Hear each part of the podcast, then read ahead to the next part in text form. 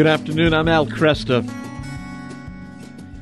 Sunday, May 15th, the Catholic Church canonized Charles de Foucauld, who is, in fact, uh, a former French aristocrat turned monk who has a life that reads like a novel. Um, his uh, lost his parents. Uh, he uh, was educated in Paris, abandoned the faith of his childhood, had a military career in French Algeria, and uh, this is a, man who joined the Trappists, ended up founding an order, and died a violent death, which we'll talk about a little bit later. My guest is David Pinault. David has been with us before. We talked about his outstanding book, uh, Crucifix on Mecca's Front Porch, a Christian's companion for the study of Islam. He's also a novelist. He's written Providence Blue, a fantasy quest, and he had the uh, uh, privilege of writing the introduction to Jean-Jacques Antier's uh, biography of Charles de Foucauld. And uh, David, good to have you back here. Thanks. Thank you so much, Al. It's really a pleasure to be able to talk with you again. This is a first of all, it's an outstanding piece of literature. This uh, biography, and um, uh, who was uh, Jean Jacques Antier? Yeah, so Jean Jacques Antier uh, actually is um, someone who's still with us. He's about 93 years old now. Um, he's a uh, French Catholic author who has published dozens of books on a wide variety of topics, um, but uh, has a, a, particular interest in um, writing works that are basically linked to helping us heighten our appreciation for the saints of the church. And I'll just mention with regard to Antier's um, biography, I've read quite a few works about Father Foucauld, and Antier's work is outstanding for the depth of his research into the primary sources. He seems to have read everything that Father Foucauld wrote, and there is a lot of material there. Um, Father Foucauld's diaries, his spiritual journal, um, and extensive correspondence over decades. And um, Jean-Jacques Antier seems to have read it all. And I like the fact that in his biography, Antier quotes extensively from the journals, from the correspondence, to really give you a feel for the interior spiritual life of Father Foucauld. Yeah, yeah, yeah. I don't know much about uh, uh, Charles de Foucauld. Uh, I years ago I came across a book uh, by Charles Carretto called um, Letters from the Desert or something of that sort, which mm-hmm. began to lay out a little bit of the spirituality there. But I didn't pursue it very far, so I don't know much about um, the charism of the order. Uh, but let's let's go back and just start with his uh, family, his birth. When was he born, and what was his yes. family life like? Yeah, so he was born in 1858 uh, in the French city of Strasbourg, so northeast France, uh, Alsace. Uh, born into a well-to-do, excuse me, aristocratic, devout, very devout Catholic family. Um, but I think one of the important things to keep in mind, and this is one of many points where I think we can relate to Father Foucauld's um, spiritual odyssey today, the France into which he was born, in fact, much of Europe at that time, was um, being changed, uh, roiled, disturbed by many social, intellectual, uh, political currents going on at that time. Mm-hmm. Um, he grew up in an age of Darwinist materialism, yeah. so called scientific atheism, and a general secularism that uh, questioned the worth and the role of the Catholic Church in relation to society and in relation to government. Um, and I think that those factors, uh, combined with the fact that he lost his parents when he was very young, all of this seems to have combined, as you mentioned in your own introduction, Al, um, combined to um, trigger a kind of loss of faith so that uh, in growing up as a young man, Foucauld was someone who lost direction and lost focus. As you mentioned, he entered the French military academy, Saint Cyr, it's called, sort of analogous to uh, West Point okay. here in the States. Um, but uh, he had tremendous trouble concentrating. He was bored by his classes at the academy, and um, apparently also, you know, bored on the parade ground. Hmm. um, instead, he was um, very much um, a sensualist, uh, leading a hedonistic lifestyle. Big champagne guzzler, put on a lot of weight. Um, uh, very much a, a womanizer um, a bonbon connoisseur. Wow. this is someone he graduated right near the bottom of his class. oh, and um, you know, by his own account, the beginning of what he called his reversion to the Catholic faith of his childhood came about, curiously, through a different faith, and more specifically through a call to jihad. Hmm and by jihad we're talking about you know um, what's often referred to as holy war. Yeah, a military. jihad, yeah. Mm-hmm. yeah, yeah, a call to jihad preached by um, basically Muslim militants in French North Africa, in Algeria, wow. and um, the result of this jihad and attacks on Christians in Algeria was that Foucauld's regiment was called up for active duty and shipped over to French North Africa. And I would say that that was the first step, really, in Foucauld beginning to find himself, because the discipline of being responsible for soldiers under his command and um, the strict structure involved in things like early morning desert patrols, all of that served to steady Foucauld. That uh, was the first step for him. And then, by his own account, he was also very impressed by what he encountered in Islam in the sense of seeing a society oriented to everything halting for prayer five times a day. Mm-hmm. Mm-hmm. Yeah. And uh, that led him to rediscover his own faith and um, uh, sort of uh, making a long story short here, when he returned to France, um, he reverted to his Catholic faith. Um, uh, consecrated himself to the service of Christ, ultimately he became consecrated, ordained as a priest, and then returns to French North Africa, to Algeria, as essentially a military chaplain uh, to the French Foreign Legion. Mm. Wow.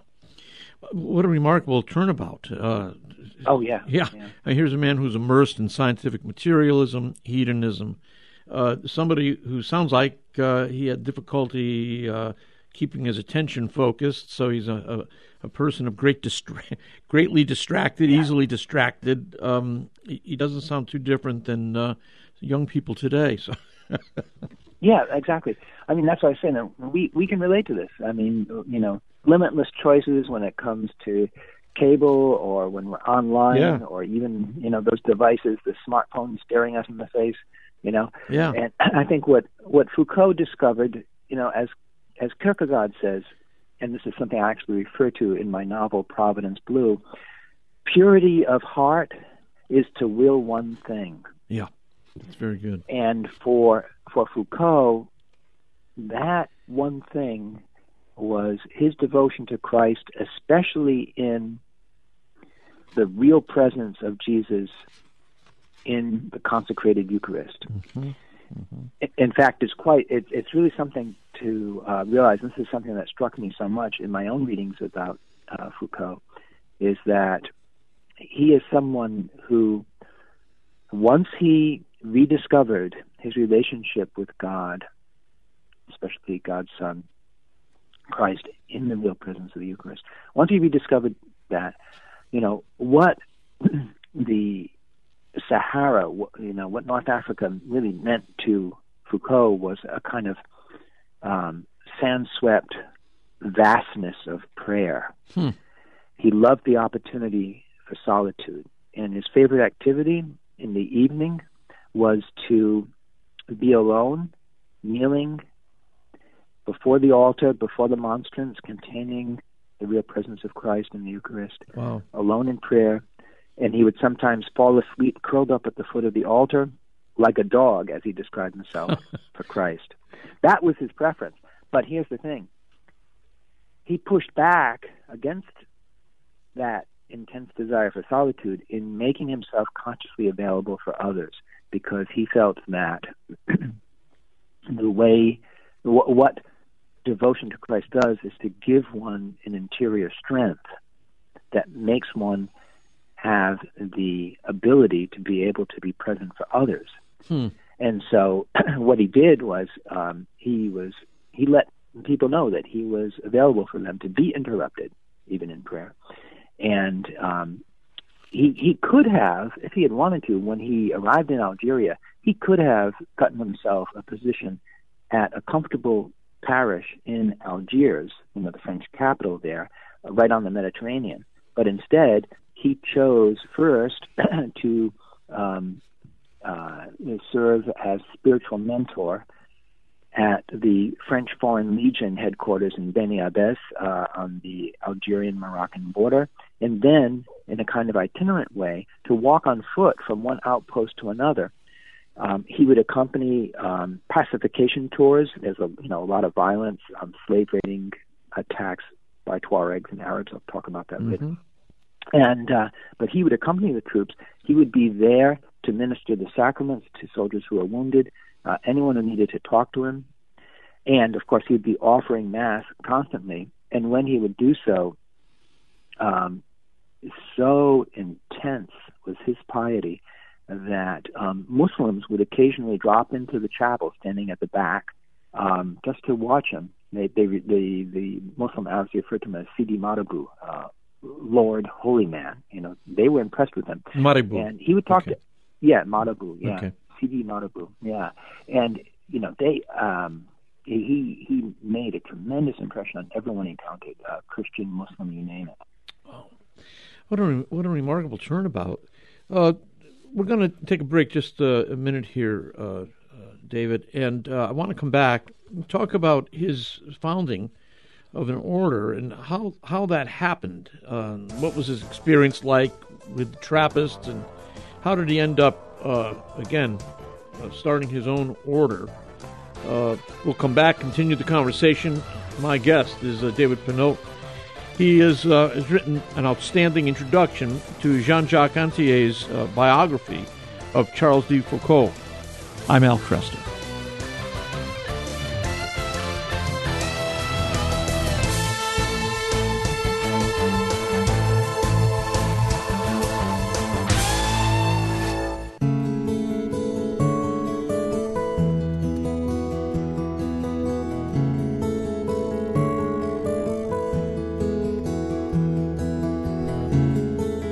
Good afternoon. I'm Al Kresta. With me, David Pinault. He is the uh, uh, author of the introduction to Jean Jacques Antier's Charles de Foucauld. He is, um, uh, and he's, his life is an extraordinary uh, story. Uh, it's a story of conversion, it's a story of service, it's a story of a rich, deep, interior life, and it's the story of a man who dies in imitation of Christ, which we'll uh, certainly talk about. David, when did he, uh, or what were the circumstances that led him to seek uh, membership among the Trappists? So when um, uh, Charles Foucauld um, had turned back to the Catholic faith as his youth, what what he identified with most closely was what he referred to as the hidden life of Jesus during Jesus' early life in Nazareth. Huh, okay. In other words, he what Foucauld wanted to do was to step away from any sense of pageantry or pomp. He, I, I think, in a kind of recoiling against the materialistic hedonism of his youth, Foucauld wanted spiritual simplicity. I think that's what drew him to the Trappists mm-hmm. at first. You know, he um, spent several years essentially acting as a kind of humble laborer and handyman um, for um, uh, convents and um, uh, monasteries and so forth in the Holy Land.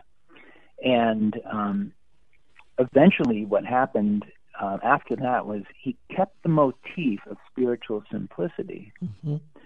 but also felt drawn to go back to French North Africa, uh, to Algeria, to a land, of course, that's um, largely numerically uh, Islamic, right. Muslim. Um, and what he wanted to do was um, to share the gospel of Christ with this Islamic society. But the way that he did so was in a very humble fashion. I would mm-hmm. say that what Foucauld did was to imitate um, the motto of St. Francis of Assisi. Okay. That is, preach the gospel at all times. Yeah. yeah. When necessary, use words. Right, right. In other words, um, Foucauld said that I want to live life there in such a way that simply by my example of charity and being present for others, that the local people will exclaim, if this is what the servant is like, what must the master be like? yeah, yeah, very good. Yeah, and um, and I should also mention in this context that um, you know there have been um, a number of critics who opposed the canonization of Father Foucauld, arguing that he was a supporter of the French colonial government right. and um, saying that. Um, uh, I read one critic who said um, we should be dismantling colonialist figures. You know, yeah. Um, you as, know, as, and, and I would say this is kind of like cancel culture. You yeah. Know? Um, you know, if if you're off by one millimeter by whatever the standards are today in the 21st century, that's it. You're out. Right. Know? Right. Which I disagree with completely. Yeah. But what one thing I want to point out here is the fact that yes, he was an ardent patriot, very much a patriot. He loved France. He believed in what France referred to as its civilizing mission in its colonies, but he also believed in criticizing his own government when necessary. Mm-hmm. Biggest example of that is France, to its credit, had passed legislation outlawing slavery and the slave trade in the French Empire. However, um, listeners may be aware that Sharia, Islamic law, permits slavery. Right. And Sharia still permits slavery to this day. And so, very active in uh, North Africa at that time were Arab and Tuareg Muslim slave raiders who would prey on the minority black population in the southernmost part of Algeria. Mm-hmm. And what Foucauld did was, first of all, he would get after the government to enforce more strictly its own legislation. And then, secondly, he chose uh, to establish a hermitage in the village of Tamanrasset in the extreme south of Algeria, um, and you know, living among impoverished blacks who would be preyed on by these slave traders.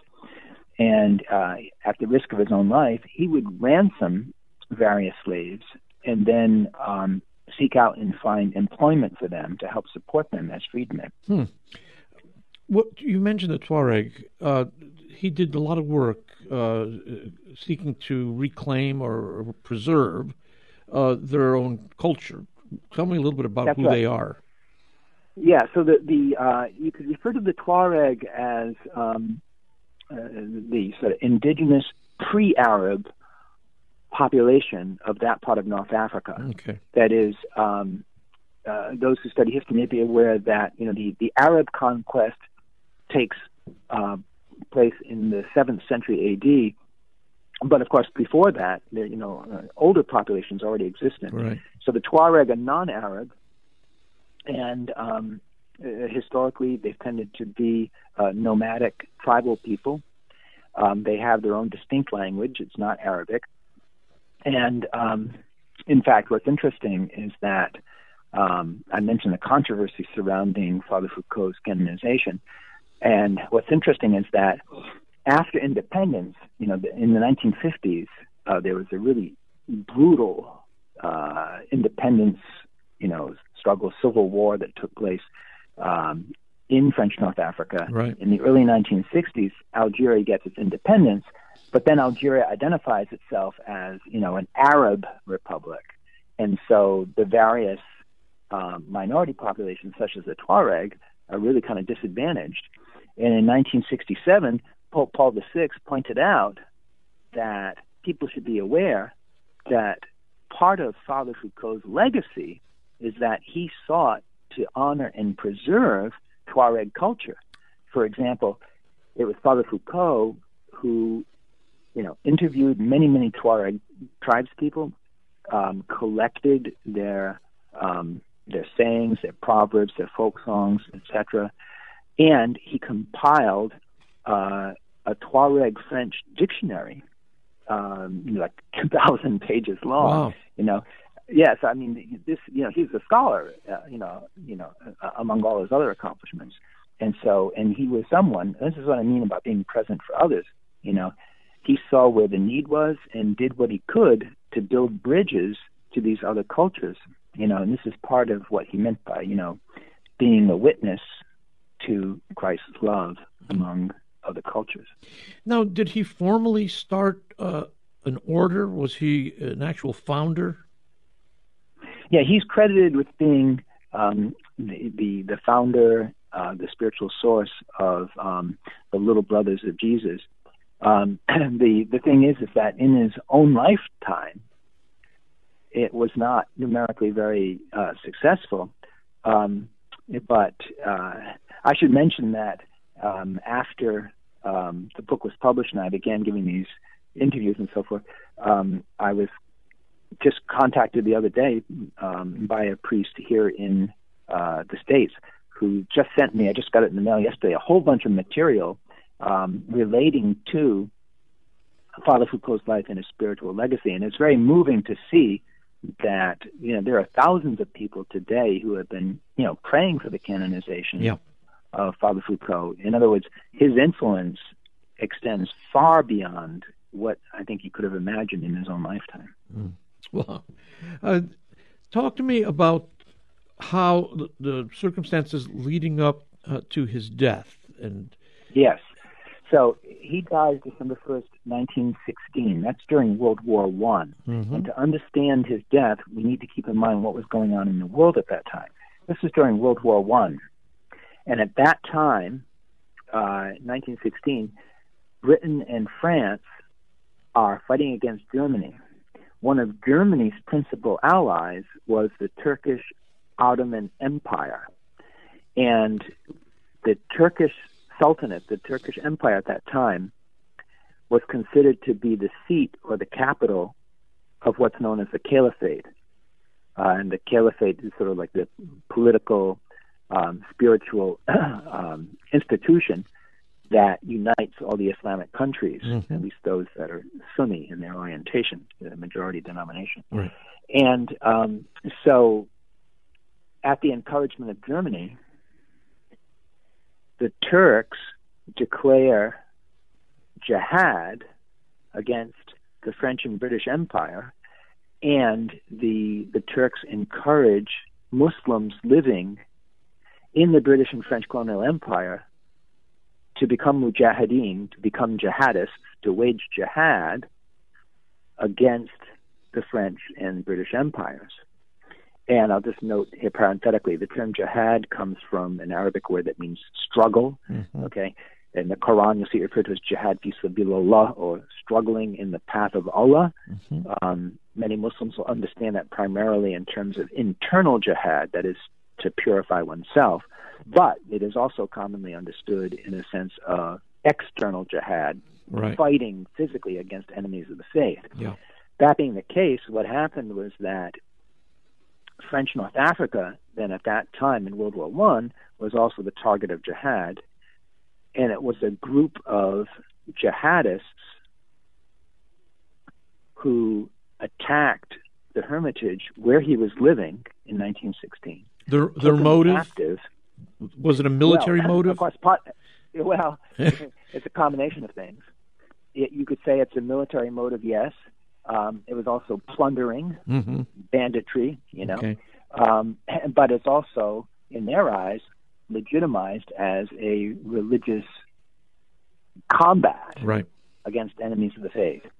So they take him, they take Father Foucauld prisoner, they plunder the Hermitage, and um, they demand that he recite the Shahada, the Islamic testimony of faith. Of course, he refuses to do that. Mm-hmm. He's giving witness as a as a Christian, Yeah. and they murder him. Wow. And uh, what becomes of his body? How, how is, is he recovered? So yeah, he's yeah he's discovered um, lying on this on the sand outside his hermitage. Uh, Um, the the monstrance containing the host had been flung to the ground. Um, uh, French soldiers discovered him uh, shortly thereafter, and and it's worth mentioning, you know, that um, of you know there, there are miracles that have been credited to Father Foucauld, miracles of healing. That's part of what, of course, the canonization process Right. does mhm. and um, in uh, and apropos of the martyrdom, it's um, fascinating to note that one of the, the two major miracles uh, accredited to Father Foucauld took place uh, November 30th, 2016. So that's the eve of the centenary, the eve of the 100th anniversary of Father Foucauld's martyrdom. this took place in a parish in France. Um, and what was going on is actually this was a, a parish that was uh, actually dedicated in Father Foucauld's honor, and they were getting ready to celebrate the next morning a feast in honor of Father Foucauld because it was the centenary of his uh, canonization. And um, a workman had been um, doing um, restoration, you know, uh, up in the ceiling, and he fell from the scaffolding. This young worker fell 50 feet, and on the way down, hit a wooden post that punctured the young man's abdomen, was just, just below the heart, really. Um, and people figured he was gone. Um, you know, he's put in the hospital, etc. And the parish mobilized. It was already preparing for this feast in honor of Father Foucauld, so everyone got together to pray for the young man's healing, and he made a complete recovery. That's, that is beautiful. Oh, we are out of time. I have many questions, but you are a great narrator, David. Um, Thank you. and it was really uh, a very rich presentation. Thank you so much. And uh, Always a pleasure, Al. yeah, we'll we'll uh, we'll get back together again to talk about Islam too. So thank you, Sure. Great. Okay, take care. God bless. Jean-Jacques Antiers, Charles de Foucauld.